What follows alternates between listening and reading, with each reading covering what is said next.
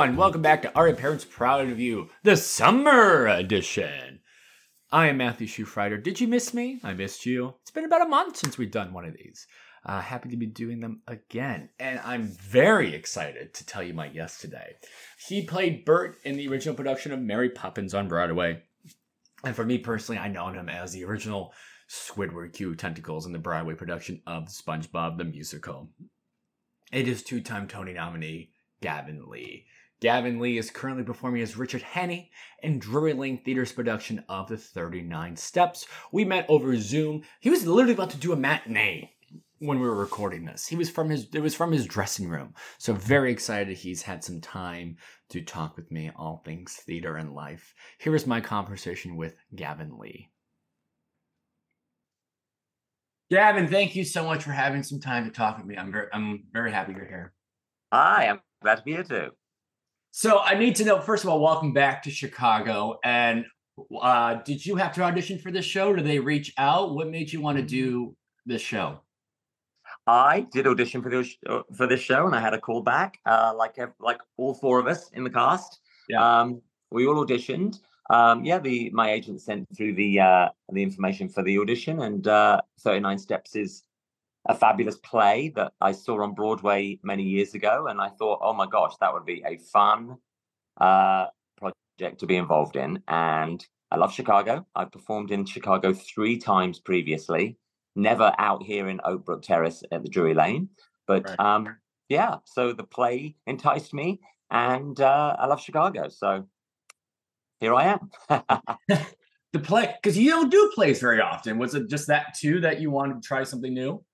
Yeah, yeah. I mean, yeah, I've only done a few plays in my whole 30 year career. It's all been musical theatre. So when a play audition comes up, you kind of jump at it just to do something different. I stupidly thought, um, oh, it's a play. It'll be less tiring than on all those musicals I do with tap dancing in it.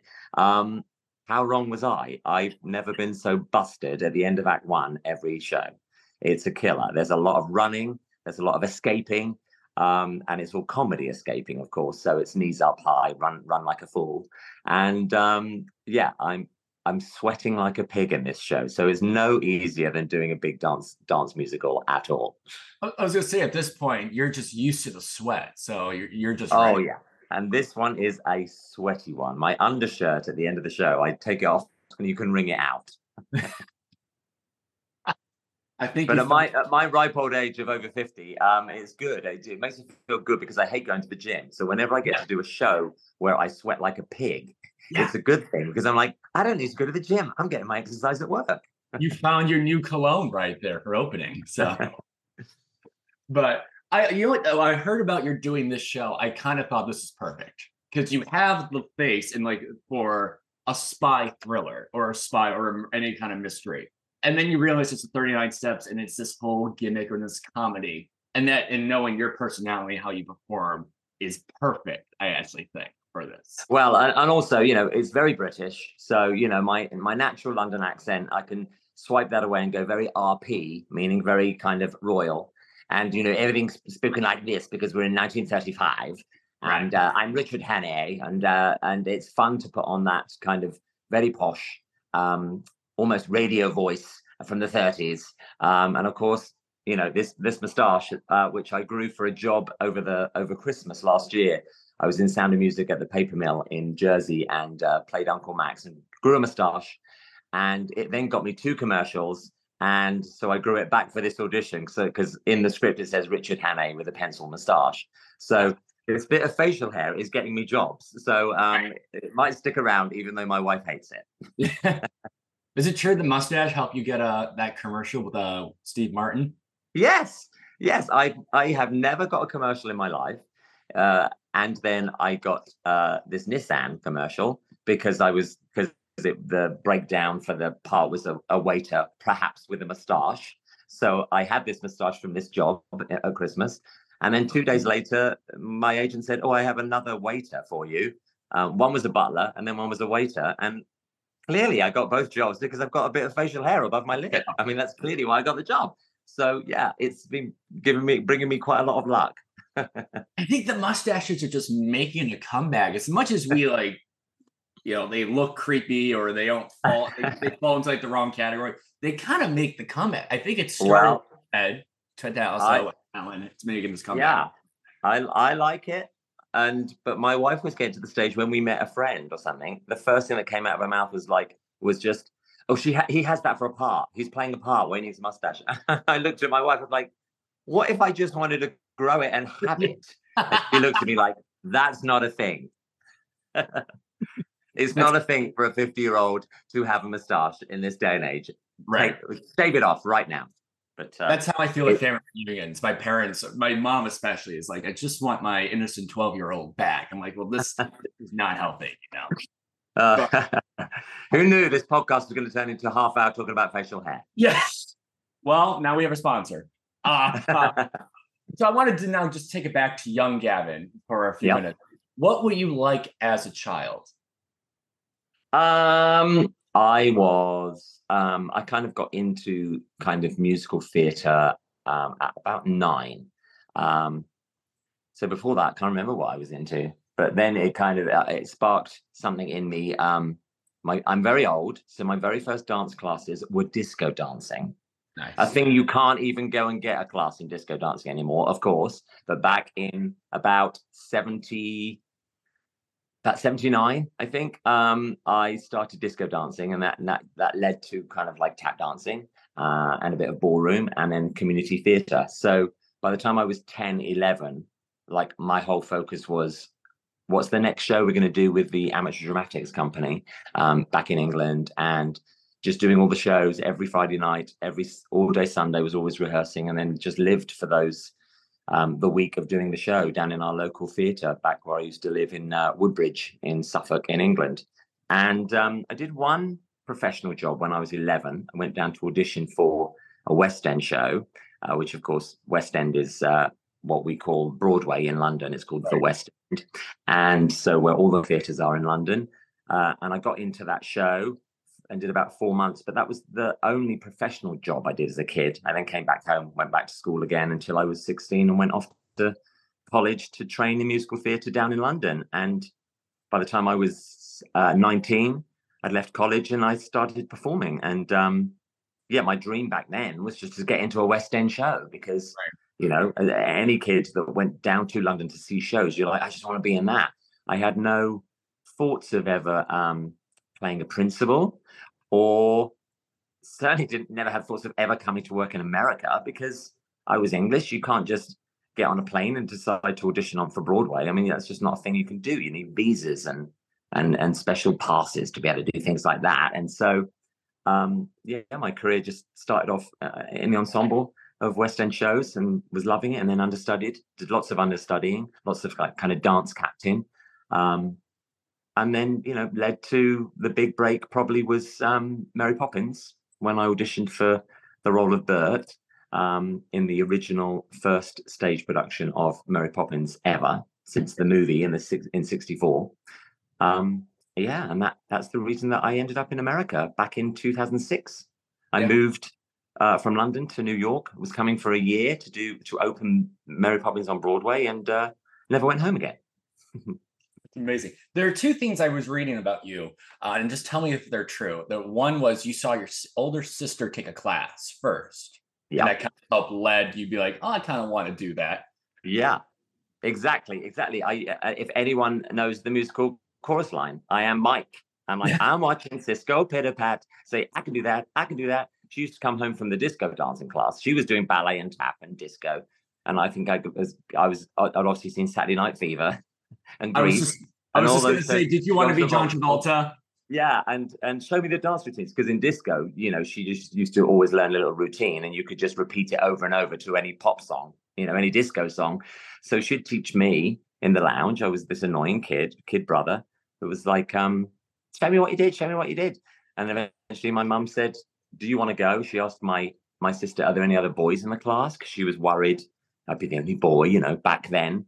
I think now, luckily, boys can go and do all their dance classes and there's not so much of a stigma stigma stigma about it um but back then you know my mum didn't want me to be like oh the one boy in the class full of girls Yeah. um and so there was a couple of other boys in the class, and yeah, it all stemmed from there. So yeah, it was my sister taking dance classes is the reason that I now do this. She she just did it as a hobby, Yeah. um, and kind of gave up dancing. But um, but actually, Randy, she's still she's still linked to the community theatre that we were we were with back in the eighties. She still does stuff for them. So it's um, but no one else in the family had ever done it professionally. Um, I'm the only one that's sort of branched out. Yeah. Actually, my my sister's daughter, so my niece, she's actually now stage manager. So she was all into the dance as well, and I realized that she didn't want to go down that path. So she's now stage management and she loves it as well. So there's two of in the family that are in theatre. Yes. Your parents never did anything with the arts? No, no, my dad, like back then, you know, my dad was dragged into being crew for the for the community theatres uh, productions, and then within a year he was on stage as well, and so was my mum. So for a while it was mum, dad, sister, and me were all very much focused on doing the community theatre. So we all loved it for a while there. I was just the one that then pursued it and carried on for for, for a career. Yeah. Were your parents ever concerned when, they, when you told them you wanted to do this as a living? Yeah, I'm sure they were. They uh, they they didn't really get it. I guess they didn't know how hard it would be. You know, if Yeah. you've had no experience, like now, I have three kids, and the last thing I want them to do is to go into showbiz because it's it's so hard. You know, uh, until this job came up, I finished a job. The- Those two commercials in the first week of January, and then I didn't work at all. So I was sat at home being miserable, going, "How am I going to pay the bills?" Um, so even at 51 it doesn't uh, uh, you know and, and- all the great jobs that i've had and, and like award nominations and all that stuff it doesn't make any difference you you you get a few steps steps up the ladder in your career but it still doesn't mean jobs land in your lap um, Yeah. you still have to go out and find them and of course as you get older there's less and less jobs for you know there's more jobs for a 20 year old guy than there are for a 50 year old guy. Yeah. um, so uh, yes um, they were probably oblivious to how hard it was my parents. Um luckily i kind of made it as a career but as i say i uh, if my kids were interested in doing all the dance and all the singing i'd let them but i'd really be saying you don't really want to carry on with this you want to go off to and become a scientist or a doctor or a lawyer please Um, yeah, it was just, so it's it's great. And it- was that the one thing you didn't know? Like, because you are like this two-time Tony nominated actor. You know, you would think like the other actors, you get offered a role without having to audition, and that's it. And then, I mean, I mean, I mean, it's happened a couple of times. A couple of jobs I've just been offered, and they were great jobs. And you're over the moon when that when your agent calls and said, "So someone uh, just wants to know your interest." Uh, you know, and sometimes you know what does that mean? Interest in coming in for an audition, or interested in just taking the role? So when you say I'm interested, and they come back with, "Okay, they'd like to offer you the role," I mean, it's just amazing. Yeah. It's amazing because you because the amount of auditions you do and you don't even get a call back. So for someone to put their trust in what they've seen you do in the past and say, yes, I'd like him to play this role without seeing him read any of the lines or sing any of the songs is a real boost to your confidence. Um, and it has happened a couple of times. I just wish I was at the stage in my career where it happened all the time right. and I could like turn jobs down because oh I'm going to do this one instead of this one. Yeah. Uh, It never works out like that. Um, so yeah, it would be nice to get more just offers, but no, I'm still certainly in the pool of okay, what what have I got to learn for this audition that's coming up next week? Yeah. But do you like that? Because I I think their eh, brains are drive of like, okay, you don't think I still have to audition? Well, fine, I can still prove I can do this. No, I hate it. I Oh. hate auditioning with a passion. I hate it. I hate um, auditioning. I hate waiting for the callback. I hate rehearsals. I I love when I know what I'm doing 100% and I can just go in and do eight shows a week, the same thing every night. I love it. A lot of actors, you know, I did Mary Poppins in total for eight years. Right. And yes, of course, there were some years in the fifth, sixth, seventh year where I thought I was going to go mad because I was popping out of that chimney top at the top of the show, singing the same old winds in the east, there's a mist coming in. Yeah. But but I could always step back and go, no, this is this is what I love to do. I love because I love the security. So if I can get into a show that's going to run for five years and they'll have me for five years, I will stay there because I love the security more than um, having to exercise my creativity. I, I've, I'm kind of, I'm, I think I'm kind of past that. When I was younger, I had dreams of certain parts I wanted to play, and I loved the process of getting a script, starting to learn it, going into rehearsals, and and, and working with the director and all that. Now, I appreciate all that, but I love it when it's up and running. Like for, for 39 steps, there were there's only four of us in the cast. So I never leave the stage. If I leave the stage in the show, it's to run out of a door and run back in another door. That's literally all I get time off in this show. So there were so many lines for us to learn, so much business, and we were all panicking. And we'd we'd rehearsed ten to six um, for two weeks. We only had two weeks in the rehearsal room, but, but guaranteed uh, we'd all go and get something to eat, and then we'd come back together at seven o'clock and work till nine or ten o'clock every night on our own because we knew we just wouldn't be solid enough to do this show in front of an audience with just a two week rehearsal process. And we, the lines just would not go in. We would, we'd run lines and run lines, and we'd still be like, "Oh, what's that bloody line?" And we just couldn't remember. Now we're a week into previews. I think we're all finally in a place where the lines are actually in our head, and we can yeah. start thinking about making choices and saying those lines slightly different and making them actually come from a real place rather than your brain's just ticking over going what the heck is the next line? So i feel now i'm in a really good place. I'm really excited. We've had two days off.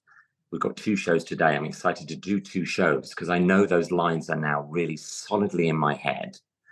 And now i can start playing and getting my character into the place i want to be in every scene um, so this is now the fun part for me actually doing the show getting it better but but but knowing what I'm doing. There's no pressure. There's no um, nerves anymore because I now do know what I'm doing. I'm now right. just going to hopefully get it better. So was that but first the, day rehearsals like? Usually that first day of rehearsals is kind of like a welcome. Everyone's very excited. There was there was just nerves day one, right? Well, and there was there was a quick meet and greet, but there was no read through of the script. There was no time. It was it was like we're not going to read through the script. We're going to go start from act, act one, scene one.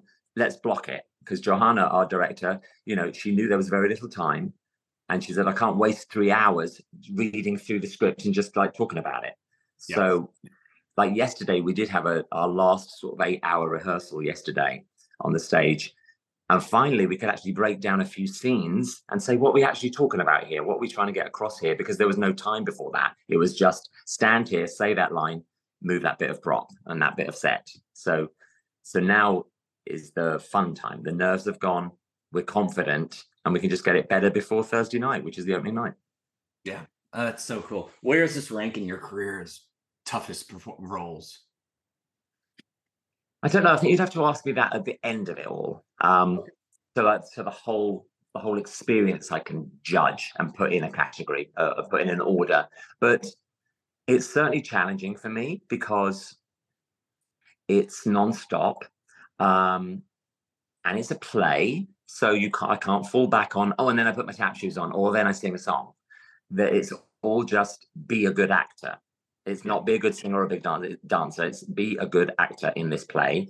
And because I'm the leading role, like like Richard Hannay is the it's his story. Yeah. The other three actors are playing hundreds of characters all around me throughout the whole play. They they have a, in a way a harder job because they're putting a different hat on and coming up with a new accent and a new uh, physicality for every single character they're doing. I'm I'm just the through line, um, but that then then you feel you've got responsibility that it's my story, so I've got to propel the story along and make sure the audience is coming with me and understanding what's happening because it's so wacky and there's so many characters coming in and out that I'm the one constant that hopefully the audience can attach onto and, and follow me on my journey for, for two hours. Mm, that's so cool. I want to, I do want to, before we go into more specific roles, um, what's so cool about you is you have some shows in your career that you originated, you know, obviously, uh-huh. obviously SpongeBob. And yeah. now schools and community theaters are doing it a lot more. This is for me personally, I played Squidward last year in a production. Right. And it literally in my apartment was nothing but Gavin Lee videos Uh, oh, Right. sorry about that. yeah, I'm so no. Listen, I'm sorry that your face was on my TV every day. Uh, but how does it feel knowing that you are responsible for multiple kids, teenagers, young adults, whatever, doing performing what you started? Is it is it a cool feeling? Oh, it's such a cool feeling. I, you know, I've really only originated two roles in my career. All the other shows I've done, they've done bef- been done before. Like Richard Hannay in 39 Steps has been done all over the place. So, you know, I'm hopefully bringing something new and Gavin Lee-ish to Richard Hannay that's never been seen before. But I'm certainly not creating a part. Yeah. Whereas Mary Poppins and and SpongeBob, they were original productions that never been done before. And you know, I was the lucky actor that got the role first. You know, I could have got the role five actors down the road and played Bert or Squidward. You know, um, so it's really cool. It's only um, a, few years ago I went to see a high school production of Mary Poppins, and I was sat there, and of course it brought back a lot of um, uh, reminisced, you know, and, and a a lot of feelings about my eight years with that show, you know, which ended in 2013. So I haven't really thought about the show since 2013, 10 years ago. Um, so it was fun just to watch it and and then have my memories of oh how we how we staged that scene or how we did that dance routine.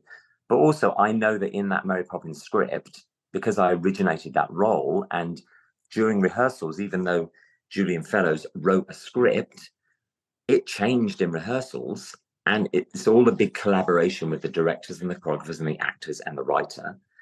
And i know that there's five or six lines in that script that will forever be in that script that i made up on the spot in rehearsals. Or if you know you, you know sometimes you can um pay to do mary poppins and you can pay to do the choreography.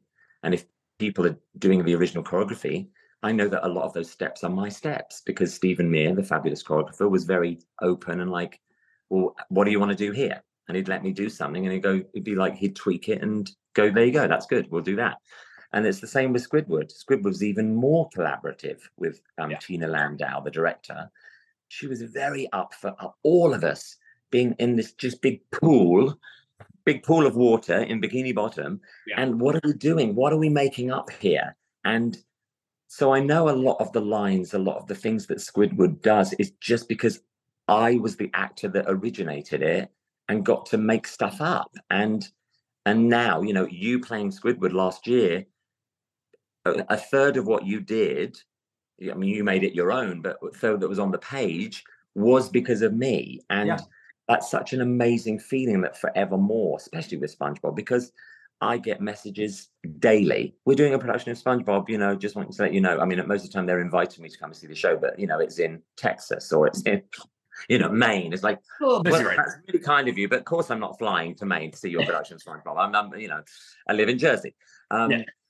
So um, it's really, yeah, it really warms my heart that in my, my career, if they're the only two roles that I ever originated, how amazing is that? Because they're for I've ev- forever put my stamp on those two characters in that script. That for years people are going to hire that script and do their own version, but the basis of the character was me, and you're going to take the basis of me and do what you want with it. But I'm there at the core, at the heart of that character. I helped create what is now on the page forevermore, and that's really cool. I love it. I love it. I mean, SpongeBob. I'm, in in a week's time, I'm actually flying to Texas to do a two day um, SpongeBob workshop because they're doing their summer camp is doing SpongeBob, and they've hired me to come for the first two days, and I'm just going to get to spew everything SpongeBob that I know, all my experiences I had doing it on Broadway and creating that show, and and leave them with that, and then they'll go off and do their own production of SpongeBob with the sprinkling of whatever Gavin Lee left for them, you know. Yeah. and it's just really cool. Yeah well, thanks for coming to the show last year. Uh Did you invite me? I did. Oh, you were one of the many. Guess what? If you could come, that'd be great. You know And what? You, you probably was just having that cigar and was like, you know what? I don't want to go to Schaumburg to go for this. It's so it's totally fine. Yes, I've seen. I've seen a, a couple of um productions of SpongeBob now, and uh, you know, there, yeah, there's a limit to the amount you want to go and see. You know, I was to say, but do it. But with SpongeBob, especially, it is interesting how that's the thing about that show. It can be done so many different ways. There, Right. There's so much scope to go as bizarre and wacky as you want. Um, so the two productions I've seen were kind of nothing like the Broadway production, and how great that they could come up with something totally different. Which is great because I just imagine Squidward as a C-list celebrity who thinks he's an A-tier celebrity and just rolled with that the entire time. And then Oh yeah, yeah. once we went into the song, it was just his. It was a mental breakdown essentially. yeah i just always say he's not he's not just a grumpy neighbor he's just misunderstood he believes he is the most talented thing in the world truly believes that and why does no one in bikini bottom see that Yeah. and that's what brings the anger out but he's not just a grumpy old neighbor because Yeah. then i mean you know you've got to do more than with a character than that Right. Before we move on from SpongeBob, there are three things I want to know from my experience, and you tell me if you had the same thing. Um, you couldn't walk up and down stairs with the legs. exactly did you find that out the hard way Yep. Yeah, you just forget, don't you? For, so anyone who doesn't understand, Squidward, you know, it, it, some productions don't do it, but in my production and clearly your production and many productions, they do give Squidward an extra two two feet, uh, two legs. So they're attached kind of to your waist, and they come out kind of your butt, and the feet, the heels of the feet are attached to your real heels. So when you walk, they walk with you. But because there's a pair of shoes pointing backwards out of your body, you kind of forget that. And so when you go to walk down a stair downstairs, as soon as you step down one step with your real left foot, your fake back left foot is still on the top step. So it immediately tips you forward and you plummet down the stairs. I did that once in the tryout in Chicago when we did the show in Chicago, and I did it once at the Palace Theatre on Broadway. Never did it again. Then you have to. So anyone who ever plays Squidward in the future with the extra legs, you have to treat stairs like a ladder. You have to Yep. turn around and walk backwards. Yep. The other one was I had two dressing rooms, my own, where I would go Yeah. in, and then the Yeah. legs were downstairs by the oh, stage. Right. So I would I would put on like the gym shorts and get it in like my costume from the waist up. And then Yeah. like 10 minutes before the show, I have three people help me get into the legs. No, I was lucky on Broadway. I was on the third floor for my dressing room, but we had a lift. We had an elevator. Ah. So I could get dressed in the dressing room um, and then get, went down in the elevator. If the elevator was broken, then I was doing comedy uh, You- backwards, three flights down the stairs, pretend they're a ladder, walk down yeah, backwards. you were you were a Clouseau for a hot second. So Yes. yeah. Yes. The last one was I'm not sure this ever happened because Broadway has a bigger budget than Schaumburg, which was sometimes the legs would almost come off or a foot would start to the screw would break loose or something like that. That ever happen? Yes, I, I had one show where the the connection between my left heel and the fake foot heel, which was metal, they made these metal um metal heels, so they were really strong, but it snapped one show. And so yeah, I had kind of like a a dead tentacle, like just hanging off my hip for luckily it was only about the last 20 minutes of the show. So my whole show became like in profile because I wanted to try and not show the audience the broken leg. So I kept it upstage all the time. So uh, yeah, uh, for the last 20 minutes, I was kind of like always facing sideways. Yeah. Um, but yes, I, I fell over on stage and bent the leg and snapped the foot and then had to and then it's funny seeing a guy with four legs trying to get up off the floor as well quickly Yeah. embarrassingly But um, then it just becomes like the big like, well, is it his actual leg that's broken or just the prop leg? Exactly yeah and you're hoping it's the prop leg Yeah. no pain, no gain, you know. yes Uh, before we move on to the final the final round of questions, I do want to ask. So you also teach. If you're not working on a show, you you do teach. Have you always was the teaching just become because you've just been a choreographer or been dance captain or how you what made you want to teach? Well, I did a lot um, before I moved here. So before 2006, um, I was in shows in the West End, and I'd go and teach at a lot of colleges just because I enjoyed it, you know, um, tap or jazz kind of class, and then musical theatre class, and then I choreographed quite a few um, uh, like uh, uh, third year productions in colleges, you know, like their last production before they graduated, things like that, and a couple of little tours. So I did do quite a lot of choreography. And but then when Poppins happened, I was just very busy with that. And then I came to America, and then I was busy with Poppins for another six years in America. And I never really um I kind of let that go, which I, I kind of regret, and and I would like to try and get back into um, choreographing and directing now. I would like to um, just try and get into that, but I do the. I mean, bottom line, I do the teaching for when I'm not working and I need to make some Right. money, and um, it's a, a skill that I think I'm quite good at, and especially during the pandemic, I was doing a lot of um, online um, teaching just because for actors there was nothing else to do.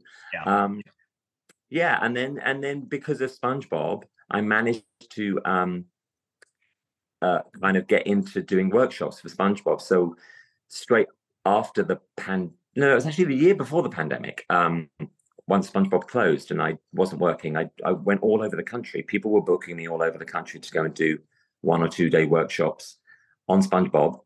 And that was before it was licensed to be able to do. So it's before schools were then able to do the show. They just they'd seen the Nickelodeon um, video, uh, you know, the filmed version that we did, um, and just wanted you know someone from Broadway to come out and do one of their summer camps or one of their weekend musical theatre camps. And uh, SpongeBob was just very accessible to a lot of kids. And so, as I say, next week I'm going to do one on our Monday, Tuesday off here. I'm going to go and do one in Texas, in Dallas, Fort Worth, um, and that'll be fun to uh, get immersed in Bikini Bottom again and uh, listen to all the songs and teach them some choreography and uh, work on the characters because it's always fun to work on these ridiculous SpongeBob characters. Yeah, that's so cool. Well, we have some time and we're gonna play a game. I All right. Oh God, Going- I'm always I'm always terrible when you're going to ask me something, come up with answers quickly, and I'm like, I can't remember. I don't know. Like you say, what's your favorite musical? I'm like, I don't know. I can't remember. Well, don't worry, I'm not gonna ask you what's your favorite musical because Okay. I'm better than that. Uh, this game is called Time for Two. It's two minutes on the clock. It's random Okay. icebreaker questions. There is no right and there is no wrong. Okay, All right, you ready? I'm ready. Here we go. Three, two, one, go. Are you a morning or night person? Um, I used to be a night person, but since I've had kids, I now get up at six o'clock every day, and I don't mind. What is in your fridge right now? Oh, not a lot because I'm here on my own without my family. Um, bread, eggs, a salad bag, um, uh, zero Coke Zero, Uh, coffee or tea? coffee. Love it. Is there a role you wish you would still play or could play? Um, a role I wish I could. The role I always wanted to play was J.P. Pierrepont in um, uh, How to Succeed in Business Without Really Trying, but I'm way too old. Daniel Radcliffe, Harry Potter played it last on Broadway. He's like 12, so clearly I'm too old. Uh, what's a TV show you are binging right now? I just finished watching all the seasons of Black Mirror on Netflix. Oh, jeez. Ah, a bit weird, but Yeah. it was funny. Yeah, I watched one before I went to sleep every night and then had bad dreams. yeah. Uh, is there a podcast you're uh, listening to right now? Um, I have uh, the one I listen to most is probably that Shameless. Nice. Shameless? No, not not Shameless. Um, Smartless? yes, the one with Yeah. Jason Bateman. Yeah, Smartless. Smartless, not Shameless. Smartless, yeah. uh, AC or DC? AC. Yeah. Fork, spoon, or knife? Uh, spoon. Favorite kind of cheese? Um, very strong cheddar. Do we live in a? Do we all live in a yellow submarine?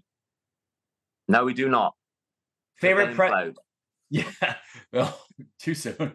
Too soon. Sorry. It's okay. Favorite president? Oh, Obama, hundred percent.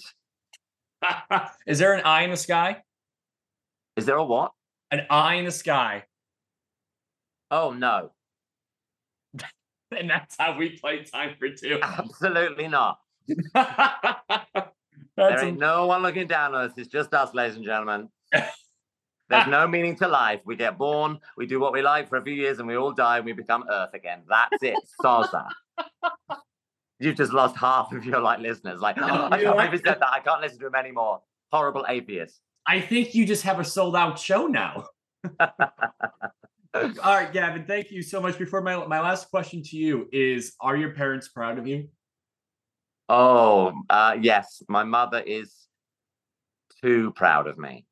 Like, is I almost can't set foot back in my hometown because they're everyone's like, "Oh, that's Gavin Lee. All we ever do is hear about you." Yeah. Yeah. So yeah, she's too proud. It's like, "Mum, shut up."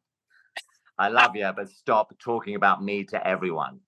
So That's- there's a proud mum for you. That's so cool. I say that because she won't listen to this podcast, so I can say that. Well, I'll take that. Gavin Lee, thank you so much for joining me and break a leg today. Have a great show. I will see you later. Bye bye. Bye bye. For more information about the 39 Steps and where you can get tickets, how much tickets are, and some other information, go to drillingtheater.com slash the 39 Steps. It runs June 21st to August 13th. And that is it for today's episode, folks. Thank you so much for listening. Thank you for listening in general. Uh, we've been doing this show, I think this is four, four years we've been doing this show 2019, 2020, 21, 22. Uh, it'll be close to five, maybe actually. Four or five years. But um, I love doing this show. I know the breaks are sporadic, um, but when uh, when we I do them, it's been so much fun, and I thank Jenna for editing these episodes and being uh, my sidekick through all this. And I look forward to doing more of these soon. Follow us on Facebook, like us on Instagram, email us parentsproudpodcast at gmail.com, and I'll see you soon. I'm Matthew Schufrider. Take care, all. Bye bye.